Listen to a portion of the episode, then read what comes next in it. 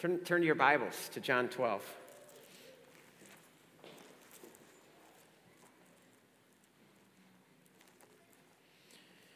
Okay, we're making our way through John's Gospel.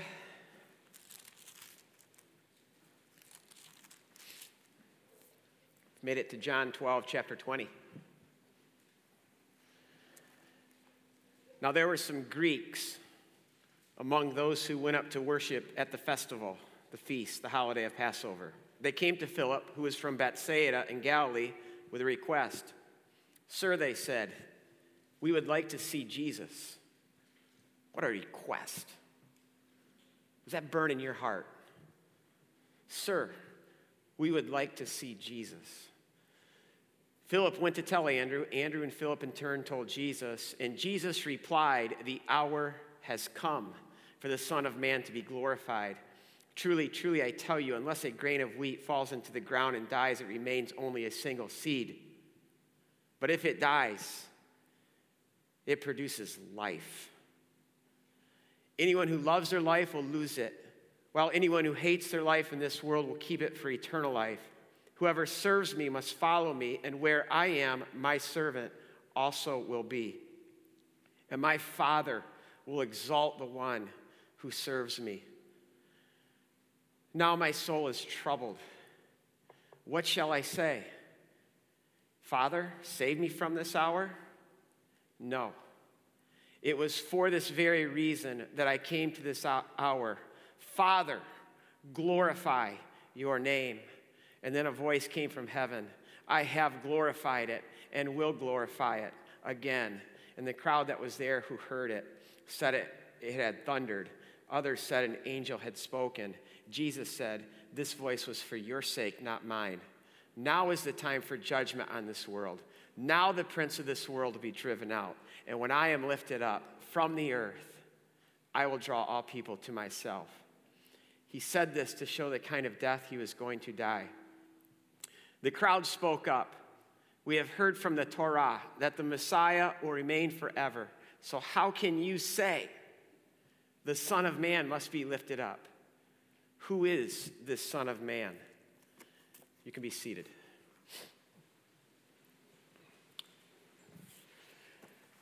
Okay, so if you remember, just by way of review, so much of the remainder of John's gospel is going to be done with uh, Passover, this Jewish holiday in the background. And this holiday is approaching. And God instructed for this holiday, He's like, I want to celebrate it at my house in Jerusalem, so I don't care where you're living, I want you to travel. Um, so, Jews from all over the world are descending upon Jerusalem. They're preparing uh, for this holiday. And Passover is a holiday that's all about a lamb. Every family had to carefully select the best lamb from their, from their possession and bring it into their home for four days. Maybe similar for us as Christmas and us picking a Christmas tree and, and bringing it into our house. I don't know if this is coincidence, but the day that the lambs were brought into their homes is also the day when Jesus enters into Jerusalem. And if you were here last week, Jesus enters Jerusalem he asks for a, a, donkey, actually a baby donkey. He rides down the Mount of Olives, which is called the Hill of Anointing, because all the kings uh, were anointed at the base of this hill, and they're anointed with the oil, uh, the olive oil from this hill, which is also why the hill was called Messiah Hill, because Mashiach means the anointed one. And the prophet Zechariah also has this prophecy attaching Messiah to the Mount of Olives, uh, Zechariah tells us that his feet will stand on the top of that hill as the judge of the world, judging the nations. And that's why every Jew wants to be married, buried on this hill. In fact, let me show you this hill today, the Mount of Olives. Um, it's right outside of Jerusalem. Uh, if your eyes are like mine and you're looking at it and you can't see very well, you're like, is that a snow covered hill? Uh, no, that is not snow. Those are all graves. This is the most prestigious place for a Jew to be buried on the Mount of Olives. Why would they want to be buried there? And, and they've been buried there going back even hundreds of years before Jesus. Prophets have been buried there. Zechariah, who gave this prophecy, is buried on the Mount of Olives. They want a front row seat. Well, Messiah places his feet on that hill and judges the world. Uh, they want a front row seat to that. And I think it's appropriate that Zechariah is ba- buried on this hill because not only is he the one who prophesies this, but he is also the one who tells us you're going to know it's Messiah because Messiah is going to come to you riding, not just on a donkey, but on a ba- baby donkey. So just put yourself there. Jesus gets to the top of this hill with his disciples. And he says, Go get me a baby donkey. And we think, oh, how cute, how humble of Jesus. He wants to ride in on, on, a baby donkey. This is probably the boldest statement Jesus makes about who he is. He is telling everyone, because they know their text, he is the king. He is the judge of the world and he is here. That's why the, the, the, Pharisees and the Jewish leaders, they're watching this. In the verse right before ours, in verse 19, it says So the Pharisees said to one another, See, this is getting us nowhere. Look how the whole world has gone after him. Something way bigger than Passover is going on. There's a bigger game in town. And our text begins with some Greeks were there. Well, what's a Greek doing at a Jewish holiday? Well, the two fastest growing religions at this time, the fastest was emperor worship. Hail Caesar, Heil Hitler. because those, those two things have a lot in common the Empire of Rome and Nazi Germany. Very similar. Fastest growing religion, the worship, the worship of the emperor. The second fastest growing religion is Judaism. For instance, in this Greek city of Aphrodisias, um, archaeologists uncovered a synagogue, like they've uncovered synagogues in almost every city uh, of that time. Uh, but this synagogue had a unique artifact. And it's, it's, it's this, this stele or this, this pillar, because on this pillar are the names of everyone who belonged to that synagogue in the first century. The first half of the names are all Hebrew names. But then there's a clear break with a title, Theosebeis, which means God-fear, and then the next half are all Greek names.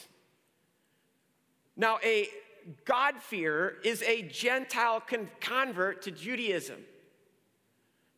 And I know this is just one synagogue, but half of those who belong to this synagogue are Greek converts. We get a little flavor of this in Acts chapter 2. Um, I know this is Pentecost, but Pentecost is also one of those major holidays where Jews had to show up at God's house in Jerusalem. And it's listing Jews from all over the world, from Parthia, um, Cappadocia, Pontus, Asia, Phrygia, Pamphylia, Egypt. And then look what it says both Jews and converts to Judaism from Rome. I don't know, that just fascinates me. It shows me how God is preparing the world and how the whole world is coming to Jesus and how they're going to all go back to their world and tell their world about this Jesus. And what also fascinates me is that in this sex saturated, greed infested, power driven world, Judaism, which is dispersed in every city of the ancient world, it was a breath of life. Its worship of the one true God, the God of Abraham, Isaac, and Jacob, stood in stark contrast to the perverse nature of Hail Caesar and the sensual, superstitious worship of the Greek and Roman gods. And so these Greek converts show up at, at Passover the ripple effect of Jesus has reached their ears. They say, We want to see Jesus. Again, this is a small example of how the whole world is going to Jesus. And notice who they find. They find one of Jesus' 12 disciples named Philip. Philip is the second most popular Greek name in the first century, second only to Alexander. Why? Because Alexander is named after Alexander the Great, the greatest Greek, and his father was Philip. Very popular names. Makes you even wonder about Philip. But they come to him, and Philip tells Jesus, and Jesus says, Okay, some Greeks want to meet you. And for some reason, this triggers in Jesus' mind, My hour has come.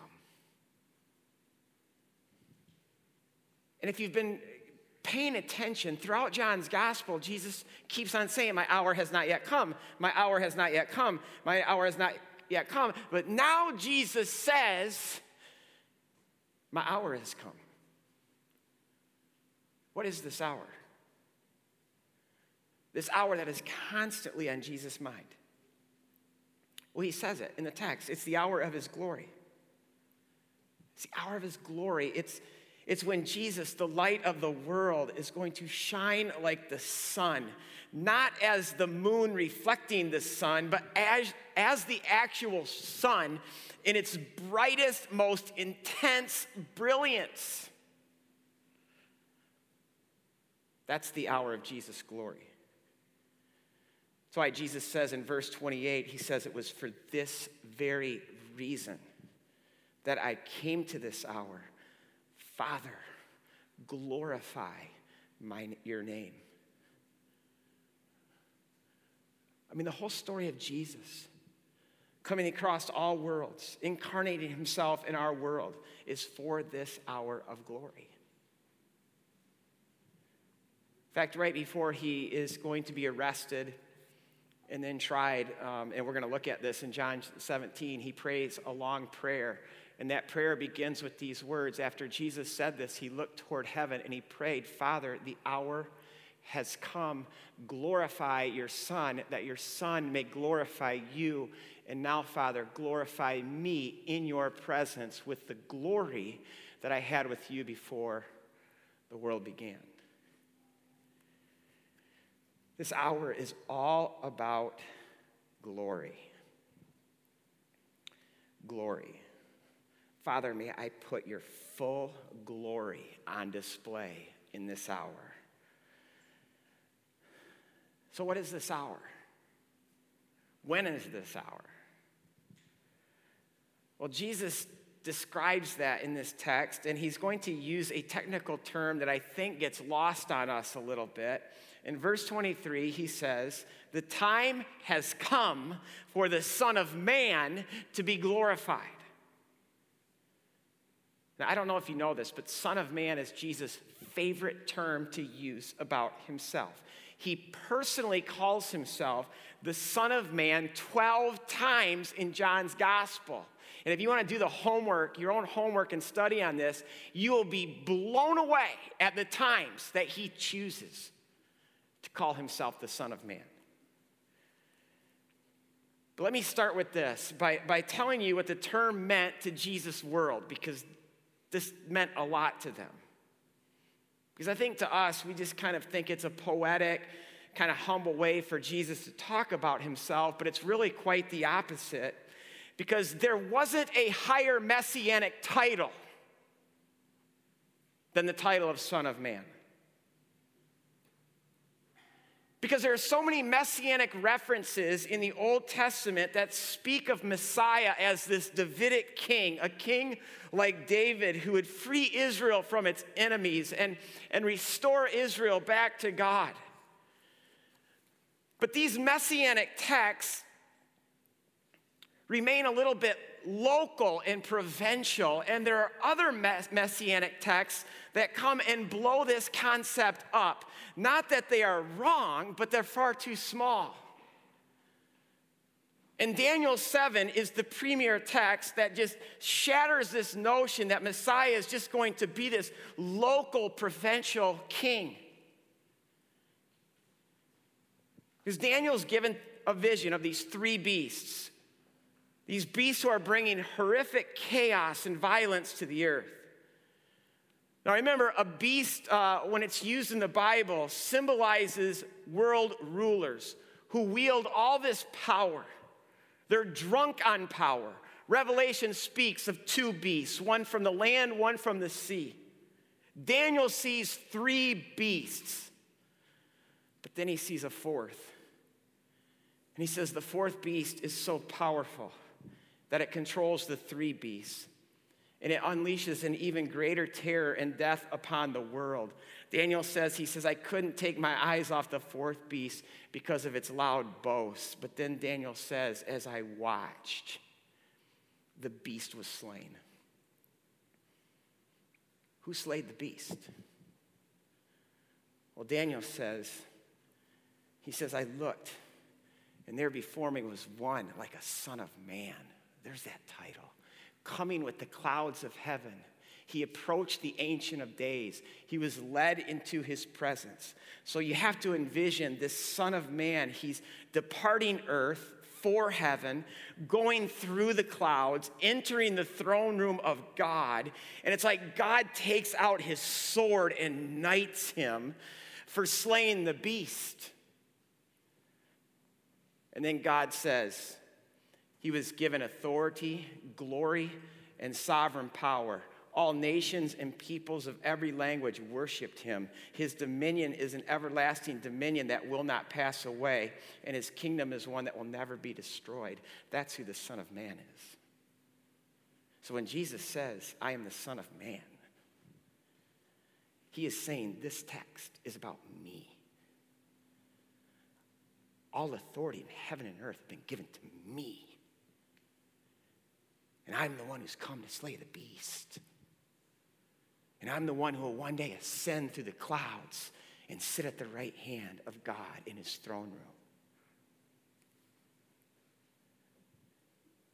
And I think it's important that we have this in our minds because as we go through the rest of John, we're going to see the humanity of Jesus, the, his, his vulnerability, his, his weakness. But may we never minimize him. May we never reduce him to a good moral example or a righteous teacher, because that is not who Jesus claims to be. Jesus claims to be the king of the world. The king.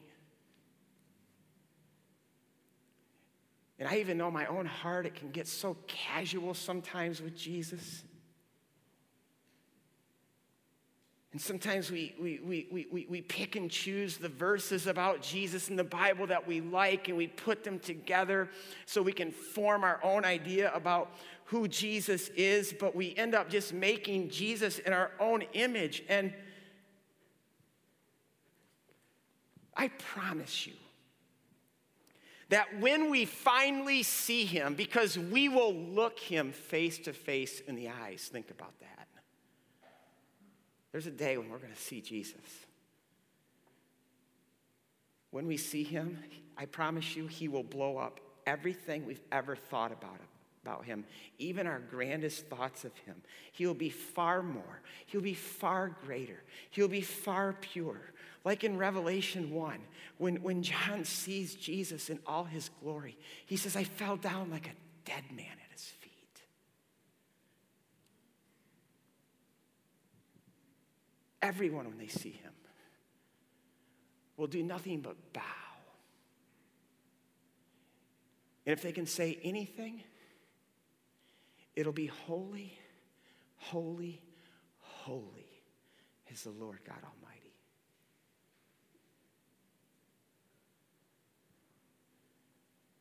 He is the Son of Man. If Jesus is the Son of Man, who or what is the beast? Is it Rome? Caesar? Well, Caesar is likely a manifestation of the beast. But it's anything that sets itself up against Christ. It's anything that sets itself up against the word of Christ. the people of Christ, the way of Christ, the kingdom of Christ. It's, as John says in his letters, an antichrist. But even all those flesh and blood realities and personalities are not the beast, or at least the fourth beast that the Bible has in mind. Look at verse 31 of, of our text. Jesus says, Now is the time for the judgment on this world, and now the prince of this world will be driven out.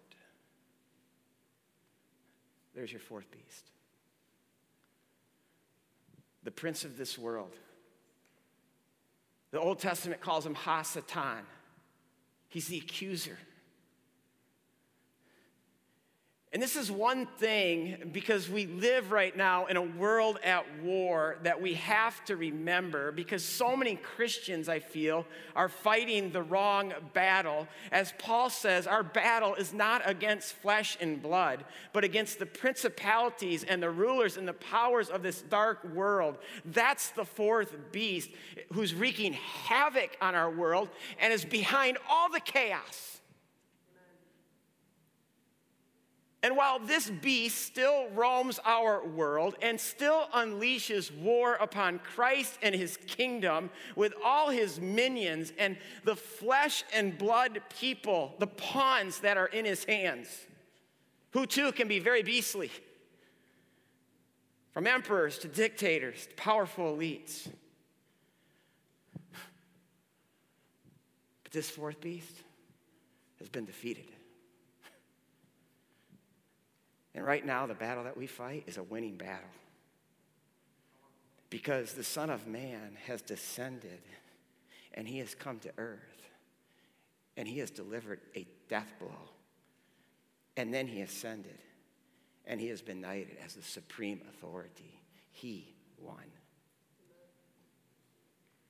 And see, this is why those early Christians, they didn't fear death. They didn't fear Caesar. They didn't fear Rome, even though Caesar and Rome waged deadly war against them, because what burned in their hearts is that Jesus, Jesus won. He won. Now, how did Jesus win? Because that's the question. The answer to that question is so stunning. I don't care if you've heard it a thousand times and this is the thousandth and first time that you're hearing it. It should literally take your breath away. It should cut you to the heart.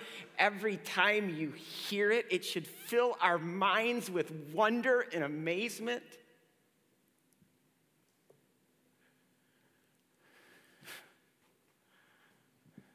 That's how Jesus won. This is the hour that Jesus is talking about. This is it's the hour of his death. As Jesus said in verse 23, it's when the Son of Man will be lifted up and glorified. You know, that high priestly prayer that Jesus prays right before he dies or before he's arrested in John 17, which I've already alluded to. I, I for the, my whole life, I misinterpreted what Jesus was saying. Um, I, I always thought that he was saying, God, when this is all over, would you please restore to me the glory that I had with you before this all began, please? But if you look carefully, that is not what he's praying. He's praying in this hour Father, may your glory be on its fullest display. May I in this hour shine forth your radiance with a brilliance too beautiful to behold. That's why Jesus says in our text in verse 32, he says, When I am lifted up, this way. I will draw all people to myself. And it's not the first time he said this. He also said this earlier to Nicodemus. He said, the Son of Man. That's one of those 12 times where he talks about him as the Son of Man, uh, the, the one with all the authority, this king who is to come. He says, the Son of Man must be lifted up like Moses pinned that snake to a pole and lifted it up. And there's strong hints of the lifting up in the text. The prophets, Isaiah gives us probably the clearest one in Isaiah 52.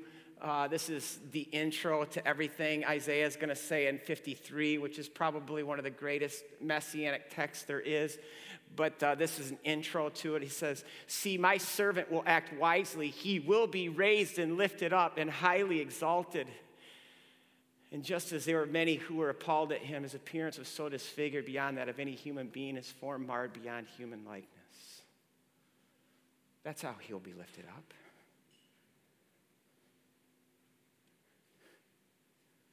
Why do you think Jesus in our text is saying, My soul is deeply troubled? He's in deep agony thinking about the hour.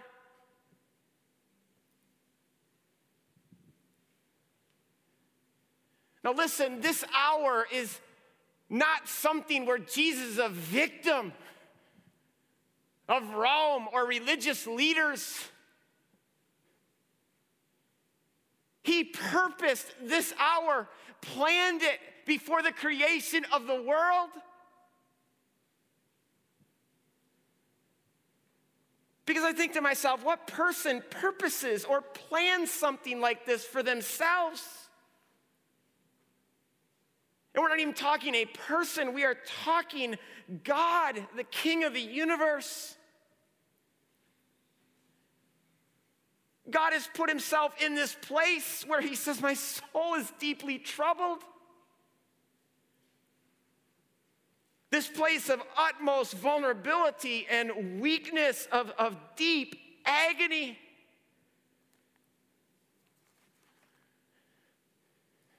And I think of those Greeks who say, I want to see Jesus. We want to see Jesus. Do you want to see him? Do you really want to see him? Well, here he is. This is your God. This is how God does power. Think about it the one who's been given all authority, all power, gave it all up. That's how he does power. He won by losing. He triumphed through defeat. Who do you know that does power this way? Who comes to your mind? And listen, before we get all judgmental about kings and dictators and politicians today, do you know how much power God has given you? He has given you enormous power. He has made you in His image. Think about everything He's entrusted to you physically, materially, relationally. Think about your family, your friends, your circles of influence, your life, your story. Even think about the power of your words. How do we exercise our power? Do we use it to leverage, to control, to posture, to threaten, to use others to serve ourselves, to cut others down to exalt ourselves? Look at them.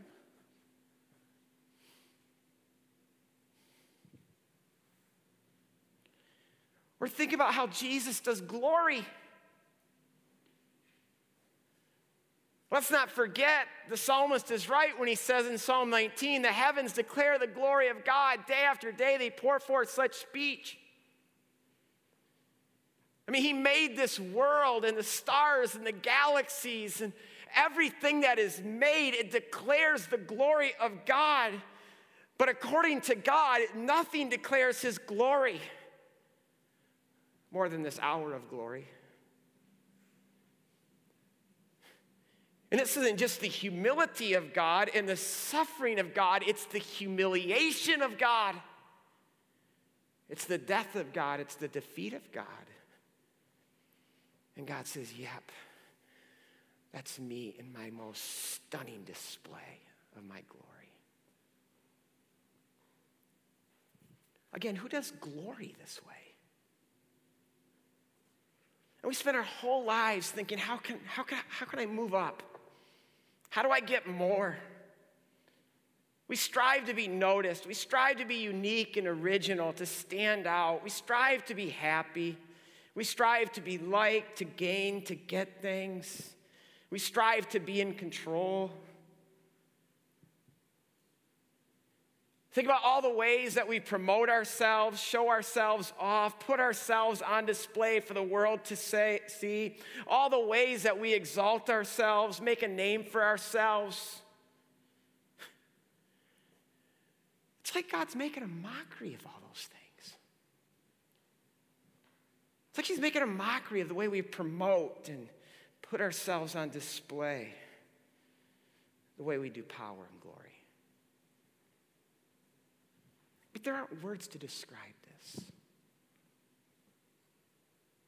I, I, I just tried so hard this week. Words don't do justice to this. Words can't explain this. I can try. The greatest became the least. The most exalted one in the universe became the most humbled the most beautiful, all beautiful one, became so disfigured and marred. The one who created every living thing became a single cell, a single seed, and that seed went into the ground and it died. And through its death, produced life. And this isn't just who God is, this isn't just getting to the heart of his heart and his character and his essence. But this is how God restores. This is how God repairs, how He redeems, how He heals. And we sung this morning, Lord, you're my healer. And this is how He heals. By His wounds, we are healed. And see, this is why in the Bible, redemption and suffering are always paired together. It's why resurrection and death are always paired together. Because God has hardwired this principle into the fabric of the universe that unless a grain of wheat goes into the ground and dies, it remains only a seed. But if it dies, it bears fruit, it brings life.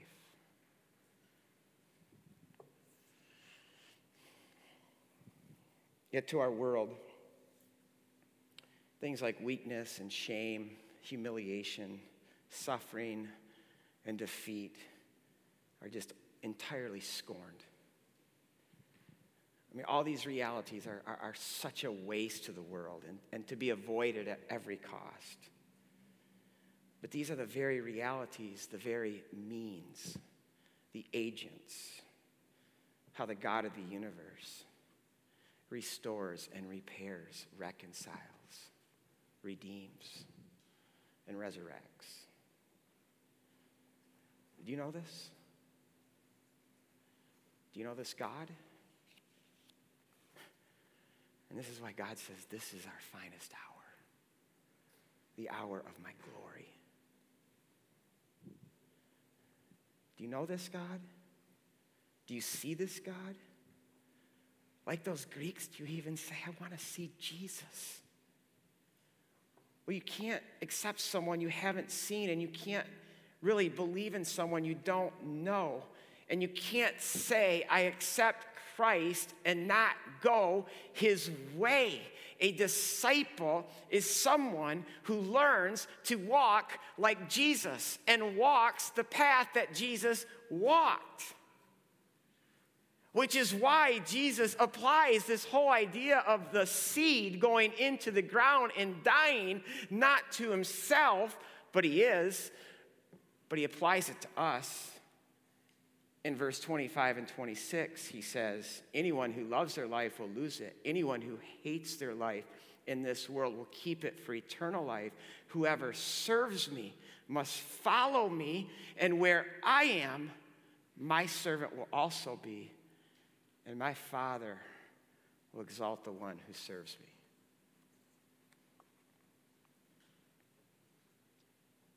It's God's way. Because with God, the way up is to go down. The way to wholeness is through emptying yourself. The way to power is by giving up power, by becoming weak. The way to get rich is to give it away. The way to be really happy is to not even try to be happy, but to live to make other people happy. The way to find yourself is to lose yourself. The way to life is through death.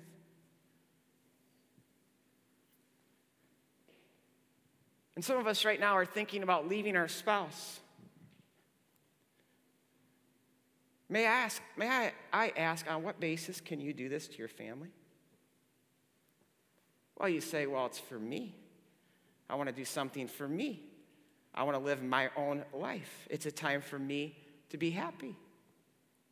Do you hear yourself? Or some of you are wondering if you should take your spouse back. I deserve a lot better than this. On what basis do you deserve better? Some of you are, are, are, losing everything that you've worked for, and you're bitter and you're angry, and you're saying, I worked hard for this. I deserve more than this. On what basis? Some of you are taking revenge on people who have hurt you. On what basis? Some of you are living recklessly and selflessly, selfishly. And you're trying everything you can under the sun, trying to make yourself happy. I say, on what basis? Some of you are rebelling right now because life hasn't gone the way you wanted it or you, the way you think it should go. I say, on what basis? Some of you always have to win. You always have to win every argument. You have to be right about everything. On what basis? On what basis can we be jealous? On what basis can we gossip? On what basis can we complain about anything? On what basis can we promote ourselves and exalt ourselves? On what basis can we do anything for ourselves? if we are truly in Christ. Because when the gospel confronts us and Christ comes into our life, he will always confront us to go down, to go down, to give up, to empty ourselves of self, to humble ourselves. Or as Dietrich Bonhoeffer said, when Christ calls a man or a woman, he bids them to come and to die. That's the invitation. But when we do, when we go down like Christ, we will be exalted like Christ. When we lose our life, we will find it. When we empty ourselves of self, we will find our true self. When we suffer and die like Christ, we will be raised anew like Christ. Unless the grain of wheat falls into the ground, it remains only a seed. But if the seed dies, it will bear much fruit. Let's pray.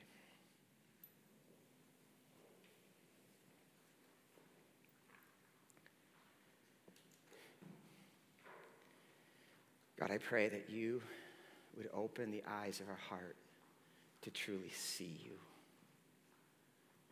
to not minimize you, to see you in all your glory, all your greatness, and to see, God, what you did and how you did what you did for us. And God, as we prepare our hearts right now to take communion,